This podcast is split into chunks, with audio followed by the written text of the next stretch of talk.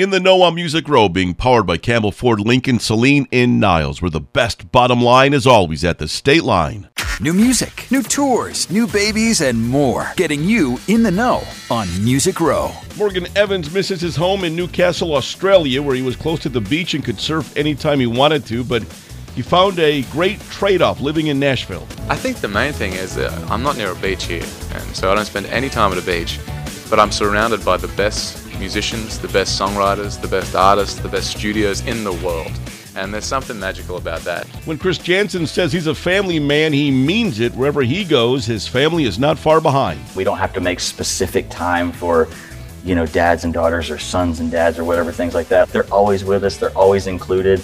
And frankly, like if they're not included, I'm not included. That's the way it's always kind of been. And Sam Hunt is so excited that his baby girl Lucy is saying Dada.